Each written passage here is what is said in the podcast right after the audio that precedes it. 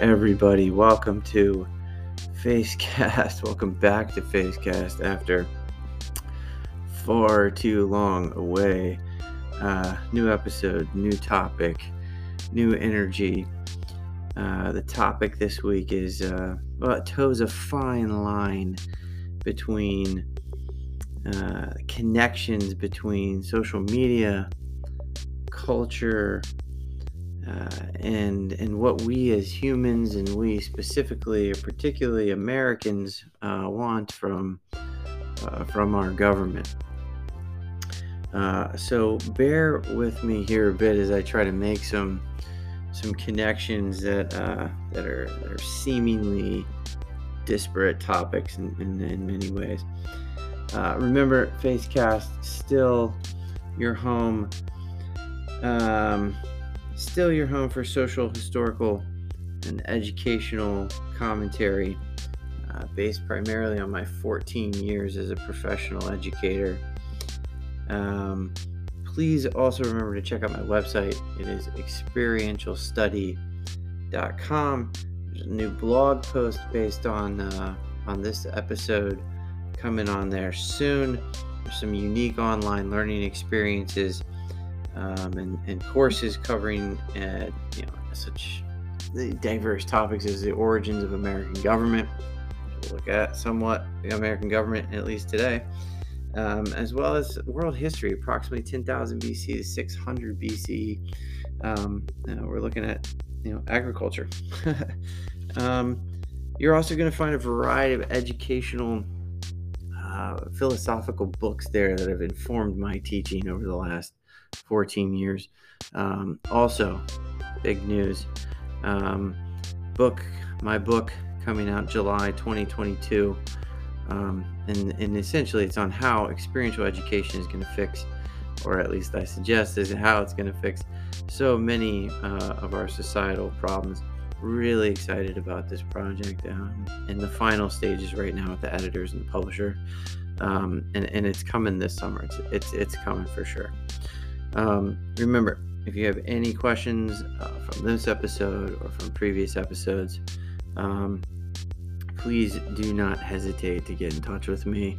Um, if we're friends on social media, hit me up in the, um, in the DMs on Instagram uh, at FaceO514, or you can email me b, at icloud.com make sure you go on YouTube, smash the like and the subscribe button. Um, YouTube channel is FaceO514 as well. Follow the show on Apple Podcasts, Anchor, or Spotify, or wherever you access your favorite podcast content these days. All right, topic for today stems from class discussion um, uh, in U.S. government. Uh, we're, we're studying the executive branch, and the topic today is the expansion or the growth of presidential power. Six factors that we identified as playing a role uh, and contributing to the growth of presidential power. power. Number one is the unity of the presidency. Number two, uh, the authority delegated to the executive by Congress. Um, three, citizens' demand for leadership. Four, presidential ability to act quickly during a crisis. Five, presidential views on the Constitution and his role. Uh, and six, presidential ability to use the media effectively. All right, so let's let's talk about a let's talk about a couple of these. Uh, primarily, the connections between three and four citizens' demand for leadership and presidential ability to act quickly. Um, I contend that the, the connections between these two are deeply connected to uh, the modern phenomenon, uh, relatively modern anyway, phenomenon of instantaneous access uh, to information. We've been conditioned, we've been programmed at this point through our social media feeds um, to expect instant access, and therefore, uh, because we have instant access, um, we should also expect instant solutions. Um, and that has led to a portion of our society, not just in the United States, but across the across the world. You see more rise in populism and a rise in nationalism, but it's it's moved people towards preferring autocratic rule.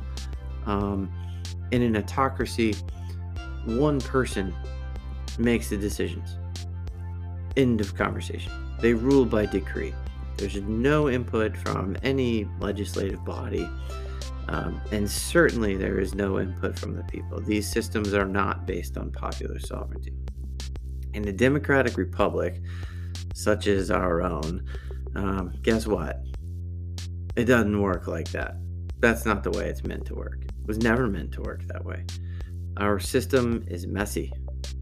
Democracy is messy. And yes, I'm aware that it's technically not a democracy, but the colloquial term that most people recognize our system as a democracy, so I'm going to use that. Um, but but compromise is necessary for politics to work. That's the system we have. That's the genius of the system that we have that, that they built. Um, so our instant access to information has made us antsy for instant uh, and oversimplified solutions to incredibly complex problems in society in culture and politics. And quite simply, our system doesn't work that way. It's not supposed to work that way. Um, you want to know what type of system works that way? Autocracies work that way. Dictatorships, oligarchies, totalitarian government systems work like that. That's not a system I want to live in. I like complex. I don't like simple. And I particularly don't like over simple. So that brings me um, sort of connected uh, to this concept of the executive order, right? And to to uh, so, a little trivia question: Where, uh, what article of the Constitution can you find the executive order? I'll wait. Yeah, uh, yeah, it's right next to the part about judicial review. Yeah, it's not in there.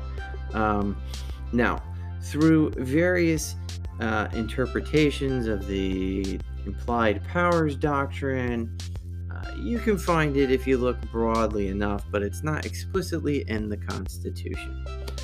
Now, to hear the media tell it, uh, there's a, there's an ongoing epidemic of presidential overreach um, through the use of the executive order, um, which, if you look at the numbers, isn't really true.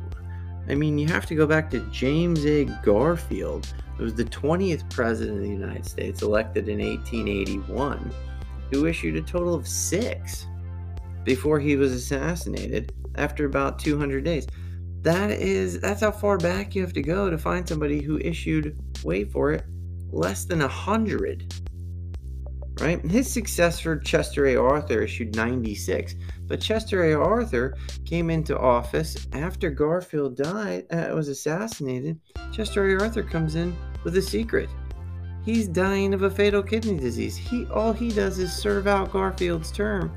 So under 4 years, he issues 96 in the remaining years of that Garfield presidency.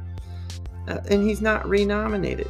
So every single president since uh, the Garfield Chester A. Arthur situation um, has issued well over 100 executive orders. I think the lowest somewhere in the neighborhood of 113, um, but well over 100 during their terms of office. FDR alone issued 3,721 for the all time record of, uh, uh, uh, of, of executive orders. Now he served like a month or something into his uh, uh, into his fourth term, which is unheard of, obviously, but uh, nevertheless, that is a rapid rate of executive ordering. Um, President Biden, if we're interested, to date has issued 82, about halfway through the first term. History lesson aside, this all this all connects back to each individual president's views on how the Constitution should be interpreted. Broadly, which means, well, the Constitution doesn't really say I can't do it, so I could probably do it. This is how we end up with the national bank, for instance. Or strict construction, which is what Jefferson would like to think of himself as, even though he really wasn't. When the rubber hit the road, he purchased a third of a continent. So it's how they think of themselves in the role, the particular philosophy that they bring to each of their roles in our system that really plays a role in determining how they will use their executive power. All right. The last one I want to talk about uh, is the presidential ability to use the media. Okay. This is particularly interesting. Now, you go back to the election of 1800, and you know, every time that uh, our country goes through one of these spasmodic, divisive moments, like we seem to be uh, currently living through, um, everybody talks about, well, the election of 1800 was incredibly divisive, and we fought a whole civil war, and we're not there yet. Okay, that's true, but does that make this any better? Probably not. But if you go back to Jefferson, the election of 1800, he's running against John Adams, his old friend. And what does Jefferson do? He uses the media very well. Uh, he hires a, essentially a, a, newspaper hitman um, to attack his Federalist enemies in the newspapers.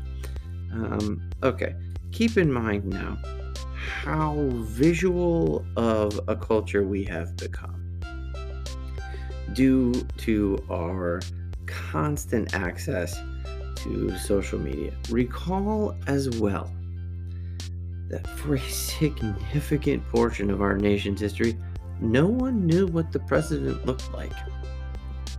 No one ever saw him. No one ever wanted to see him. Nobody cared what the president looked like. Couldn't pick him out of a lineup if your life depended on it, most likely. Now, TV changed all that. But before, before TV, there was the radio. And FDR's fireside chats came directly into your home. And it was like he was sitting there as your family gathered, as they do now around televisions or whatever. They gathered around the radio and they listened to FDR. And what was FDR doing? He was exercising power. He was in your living room. He was talking directly to you. Madison, rolling in his grave if he knew this was happening, much less uh, much less presidents communicating directly with people and individuals on Twitter. But FDR's fireside chats come into your room. It provides you with what? It provides you with a sense of comfort, a sense of belonging, and an incredibly difficult time uh, for most Americans in the Depression era America. Fast forward to the televised debates uh, between Kennedy and Nixon in 1960. And the people who listened to this is such an interesting story. The people who listened to the debate on radio come to the uh, conclusion that Nixon wins the debate. The people who watched it on TV come to the conclusion that Kennedy wins the debate. Right? Why? Because we're becoming a visual culture at this time. We're becoming a visual. Kennedy is a new breed of politician. He's got PR people, he's got marketing people, he's got makeup artists. Right? Nixon looked like an old hag, and Kennedy looked like a like a young, fresh, energetic young man ready to take on the world. Nixon didn't. Um, that's us becoming a visual culture. Now, times that by a thousand, and that's what we have uh, with social media, right? So we're an incredibly visual people. We succumb so willingly to these endless social media feeds, everyone, in which we're comparing ourselves to somebody else's curated life, right? That's right, the curated version It's the one on display.